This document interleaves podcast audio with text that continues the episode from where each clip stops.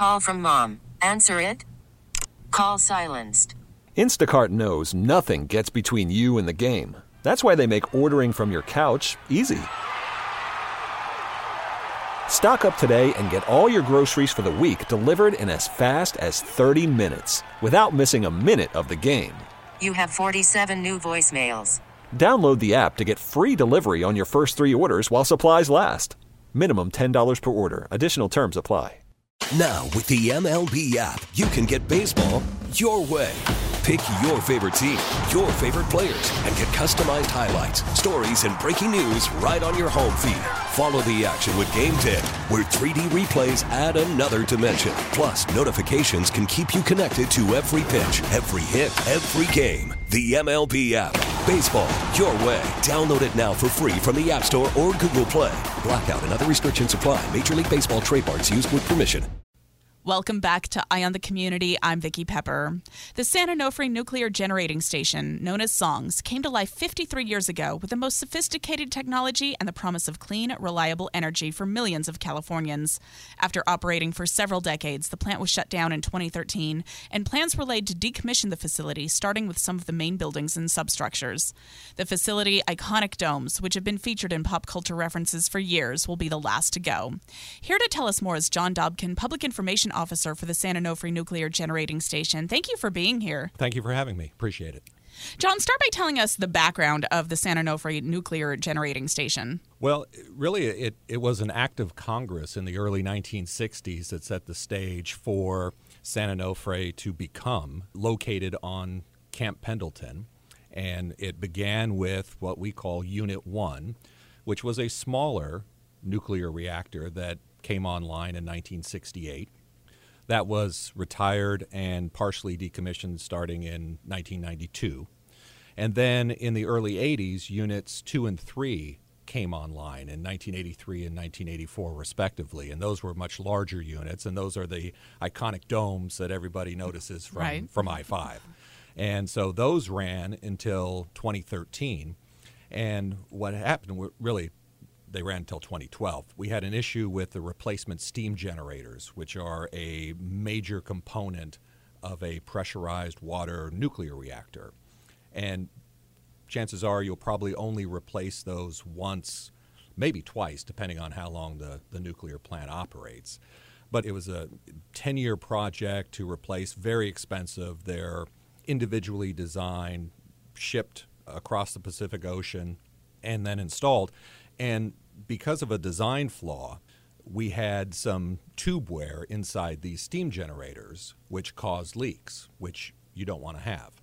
So, after analyzing the situation and looking at what it would take to keep both plants online, the decision was made to go ahead and retire the plants. And so in 2013, we officially notified the Nuclear Regulatory Commission, which is our regulator, that the plant would be permanently retired.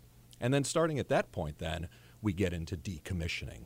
So, what's the current situation with dismantlement? Decommissioning is a potentially 60 year process. The Nuclear Regulatory Commission gives nuclear plants 60 years to decommission. So all nuclear plants will eventually be decommissioned. Mm.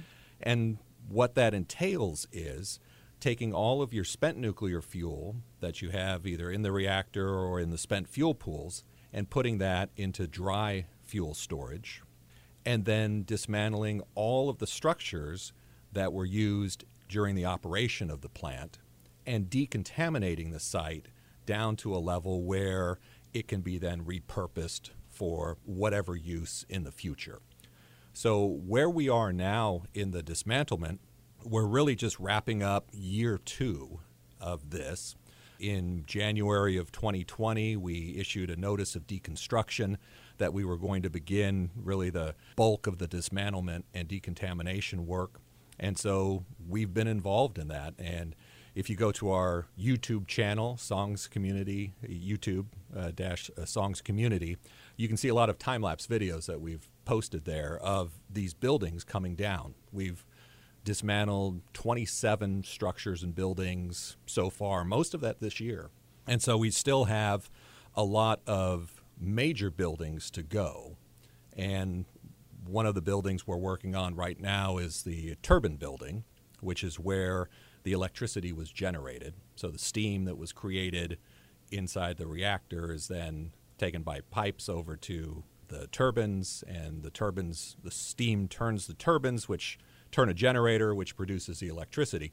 So that building now is coming down, and we've been removing some of those turbines. In fact, we just saw last week the first low pressure turbine rotor being lowered from the turbine deck, which is the top of the turbine building, is about 72 feet above sea level. That being lowered down, and that's 352,000 pounds of metal that, that you're lowering down. So the process moves very slow in some regard. Some of the buildings that have come down so far have been sort of warehouses, office buildings, a couple really seismically robust structures, the diesel generator buildings, and there's a contractor whose name is Brandenburg that has been uh, very efficient in terms of taking these buildings down, and it's really been an, an amazing thing to watch them work and attack these buildings. You said you've had about 20 buildings come down so far. How many structures are left to dismantle? So we're probably looking at roughly, uh, let's say about 60 buildings and structures total. So we're, you might think, oh, well, you're almost halfway there. but the buildings that are left are the turbine building, as I mentioned, the containment domes, the fuel handling buildings, and these are really all at the heart of the plant, and they are very. The containment domes, for instance, have four foot thick walls uh, that are steel lined, and so it's going to take some years to really bring these down. So the entire project is this phase of it is set to run to about 2029. So we're going to be looking at probably taking the containment domes down in the 2025 2026 timeframe. So by 2027, you'll be driving on I 5 and, and likely not see anything uh, if you're looking west. Now, the San Onofre nuclear generating station provided a significant amount of power to Southern California. With that being decommissioned, where is our power coming from now? So you have it coming from a lot of different sources. We still get power from uh, Palo Verde nuclear plant in Arizona you have a lot of solar, a lot of wind, uh, you have some natural gas to back it up. You've still got Diablo Canyon nuclear plant to the north that's still operating. So it's really coming from a variety of sources, and really you've got hydro coming in. So when the plant shut down, we were able to procure enough electricity to, to continue moving on and providing customers of Southern California Edison with electricity. And tell us how the material is leaving the site and where is it going? It's going a couple of different places. We're going to be, during this phase of it, removing about a billion pounds of material from the site. And the bulk of that is going to go to Clive, Utah. Energy Solutions is one of our decommissioning contractors, and they have a facility up there that can take low level radioactive waste. And that's what we're classifying this as, as low level waste. A lot of it is just simply crushed concrete. It doesn't have any radioactivity to it, but we're treating it that way just to make it easier to ship it and everything. So it's going to Clive, Utah by rail. For instance, we have a number of uh, rail cars that leave the site every week that has this material, and it's going to Clive, Utah we have some metals that we're going to be recycling, and that material is going to a facility outside Las Vegas. Some of the other material might be going to a facility in Arizona. That's more of just an industrial type waste. And then the higher level radioactive waste, uh, which is would be Class B and Class C waste, is going to a facility in West Texas. So it's going to a variety of places, but none of the material is staying here in California. And when will the domes be gone? They'll be gone probably by 2027.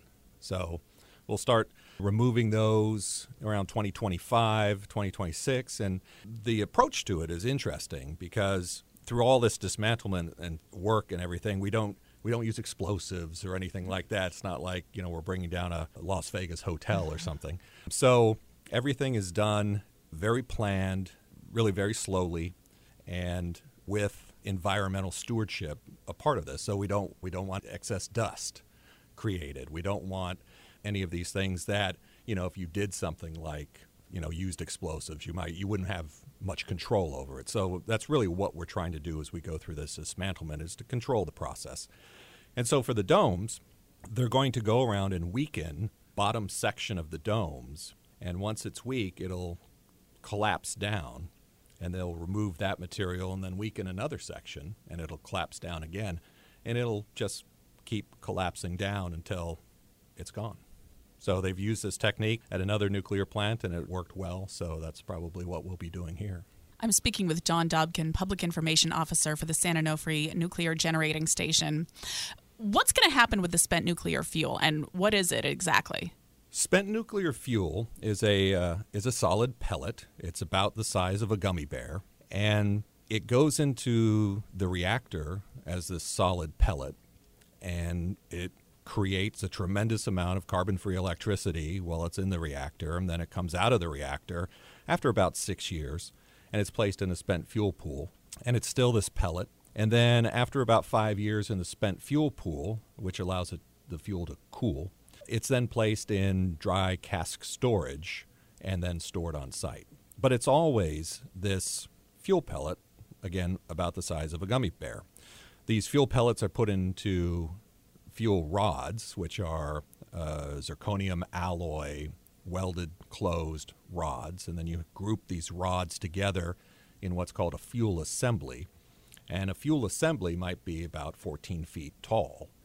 And the latest canisters that we loaded at Songs can hold up to 37 of these fuel assemblies. So we have 123 canisters total of spent nuclear fuel now stored on site.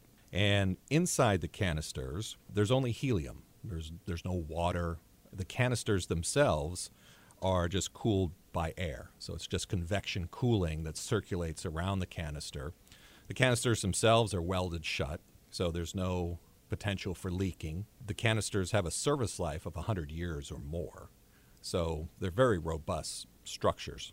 But the plan was never for nuclear plants to store this spent fuel on site for an inordinate amount of time. The plan always was that the Department of Energy would come in back in 1998 and start picking up the spent fuel from nuclear plants all across the country and take it to a national repository, deep geologic storage, where it would remain forever. But you may have heard of Yucca Mountain. That was the national repository, but work on Yucca Mountain essentially stopped in 2010. So now the effort is to restart the process and, and, essentially go back to zero, start all over again, and find a new site in which all of this spent fuel can be stored forever. And the Department of Energy recently just started a process, a request for information for what's called consent based siting. Because if a community is willing to host a national repository, your chances of being successful with that national repository go way up. So, mm-hmm. what this process is, is identifying both communities that are willing to accept spent nuclear fuel storage and then you also have to identify the geologic features to make sure that those two things can come together. So you have the right rock in which to store the spent nuclear fuel, and you have a community that, that's willing to accept it. And that's really what this process is. So we're hoping that we'll see some success. The Biden administration, um, the Department of Energy, is uh, very, uh, you know, let's say, enthusiastic about this process and, and, and making progress with it. You have a number of members of Congress, including uh, Representative Mike Levin, who's he's in California's 49th district, which is where Songs is located. He has started a spent fuel caucus in Congress, a bipartisan caucus of legislators that have spent nuclear fuel in their districts also to come together because there are going to need to be some changes to federal law to really make this a success. And so it's going to take all these pieces coming together and really deciding that we need to do this. It, it is our responsibility. We need to find the solution and move forward with it. And what is the Action for Spent Fuel Solutions Now coalition? That's a coalition that Southern California Edison and our partners began. We launched it in March of this year. And it's really to keep the issue front and center and kind of keep pressure on all of these elements to ensure that there is work happening to make sure that we find that solution and we move forward on that solution. Spent nuclear fuel is very safely stored. There is no imminent danger with the storage of spent nuclear fuel. It's just sitting there undergoing radioactive decay. The systems in which it's stored are very robust, as I've said, in terms of seismic. Our systems at Songs can withstand 1.5 G of horizontal shaking in an earthquake, which is twice what the plants were built to when they mm-hmm. were operating. One of our spent fuel storage systems can be submerged under 125 feet of water if you're thinking about tsunamis. The other system, 50 feet of water. So these systems are really impervious to nature, and that's a good thing because we want this spent fuel to be isolated. And so that's why we've engineered and constructed these facilities to isolate this spent nuclear fuel, which is highly radioactive. So it can stay here for a long time, but we don't want it to stay here for a long time. The community doesn't want it to stay here for a long time. And really, the federal government, they are in partial breach of their contract because they were supposed to come and start picking it up and, and taking it off site. So, really, we're trying through this coalition to involve local communities so that they have a voice in this and they can let the right people know that we need to take action and we need to get it done. So you can go to spentfuelsolutionsnow.com. We encourage people to sign up and we'll be providing information on things that are going on with the issue if you're interested in the issue. And we really look forward to having a lot of people come together because we haven't really seen anything like this in terms of the, the coalition focused on, on this issue to really get things going. And so, so far we've uh, been great. We've had Orange County Board of Supervisors passed a resolution of support. San Diego County Board of Supervisors did the same thing. We have smaller communities that are signing on. So, Riverside. And so it's been growing and it's been great to see. Now, you've brought some samples of spent nuclear fuel. What is this other thing that you've brought in for show and tell? So this is a coupon, and just to be clear, these are just I didn't actually bring in spent nuclear fuel, but okay, these awesome. are. So I'm happy to hear that. Yeah, so am I. So am I. Yeah, because we may not be talking right now. So this is what we call a coupon. So it's a piece of a spent nuclear fuel canister, and for folks on the radio, it's about the size of my palm, and it weighs three and a half pounds and it's 5 eighths inch thick, and we use 316L stainless steel because we are in a marine environment, and 316L stainless steel is very highly corrosion resistant. So that's the one limiting factor for the canisters is something called stress corrosion cracking, which is introduced. It's a long-term process, but it's introduced basically from salt deposits onto the canister. So having a highly corrosion resistant piece of metal really slows and prevents that process. And then we've done a couple of other things with the way we've designed the canisters to ensure that chloride induced stress corrosion cracking is not a significant factor for our canisters. And like I said, it's a long term process. You're talking about getting a crack to go through this entire 5 eighths inch of a canister. Mm. It would take 80 years. But what we do is we have been storing spent fuel in dry storage at Songs since 2003. And we've done inspections of canisters, and we have not seen any degradation on the canisters that have been storage uh, 17 or 18 years.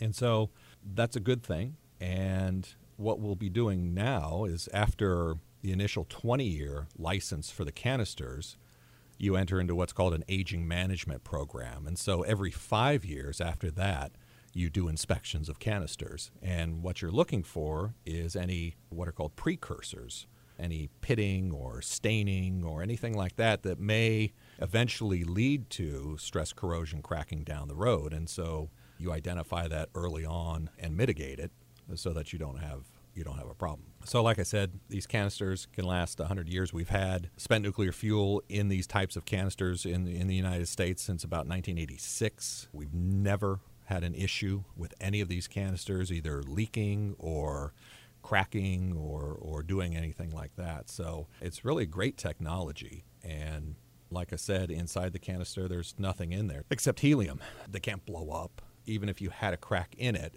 there's no motive force in the canister to propel any of the material out. Mm. Doesn't matter. It wouldn't matter if air got in. It's not going to create any sort of criticality or anything like that because you've you load the canisters so that let's say you were down the road transporting it and it fell into a river and somehow cracked open and water got in and you would still not have a criticality because of the way you loaded the canister back at the start. Mm. And so all of these things are taken into account throughout the entire process. And you know, we're hoping that once we have a location to relocate these canisters to, we'll take them out of their storage location, put them in a transportation cask, put them on the back of a train, and ship them off site to wherever the location is. Is there anything else you want us to know? Just in terms of our focus on safety and environmental stewardship as we go through this dismantlement decommissioning process. Really, from a safety standpoint, safety is the top priority, and that may sound like a cliche, but it really is a top priority for an operating nuclear plant and for a decommissioning nuclear plant. We want the folks who are working on the dismantlement to, to be safe. We want the community to be safe as we go through this process. And that extends to the storage of spent nuclear fuel. We work at the plant also. We want to be safe. So it's very important to us. We live in the community where the plant's located, so we want everybody to be safe in that regard. And, and we've done a lot of things to make sure that uh, the storage of spent nuclear fuel and the dismantlement uh, will be safe uh, for folks, uh, for workers, and the public. And then in terms of environmental stewardship, that's a, that's very important. Where we're located is a beautiful part of the California coast. We're in between the San Onofre State beaches to the north and the south. So as we go through this dismantlement, making sure that we're taking care of the environment around us is very important for us. And, and that's one of our key focuses. And, and we've done a lot of actions to make sure through monitoring and testing to make sure that we are being uh, environmentally responsible as we go through this because that is key. You have to do it right. And so that's what we're planning on doing. How can we follow the decommissioning of the San Onofre nuclear generating station, or where can we go to get more information? We have a lot of different places you can go. The website is a, a great place to get up to date information on the latest on what's happening, and that's songscommunity.com. We have a uh, essentially a blog post there, our Decom Digest, where we post updates on the work that's going on. As I mentioned, our YouTube channel has all the uh, the time lapse videos and other videos that really explain about spent fuel storage and, and other aspects of what's going on at Songs. You can find us on Facebook and Instagram and Twitter. So we're everywhere because it's very important to us. We have three decommissioning principles safety, stewardship, and the third one is engagement. And we really want people to know what's happening at the site because I always like to tell people nuclear plants are sort of like Willy Wonka's chocolate factory. You know, you, you really don't get too much of a chance to go in because of the security features of it. So it, it can be a little bit of a mystery. Um, we try to break those barriers down a little bit. You can go to our website and sign up for a public walking tour. So we have walking tours that we stage on Saturday mornings, and we've had a tremendous response we sold out for uh, 2021, and so now we're booking into 2022. And it's really a, a nice way you come down to the plant. We have retired employees who provide information on how the plant operated, how we store the spent fuel, what's happening with the, dismantlement. And you walk through these stages and, and you, you really see for yourself the site and we get a, a, great response from people to those tours. So I would encourage people to go to our website and sign up and uh, and come on down. And give us your website and social media handles again. Okay, the website is songscommunity.com. The Facebook is Songs Community page. Uh, Twitter handle is SCE underscore songs. And we're also on Instagram as uh, Songs Community. So And then the, the YouTube page is uh, youtube.com slash songs community. I've been speaking with John Dobken, Public Information Officer for the San Onofre Nuclear Generating Station. Thank you so much for chatting with us today. This was really interesting. I appreciate you having me on.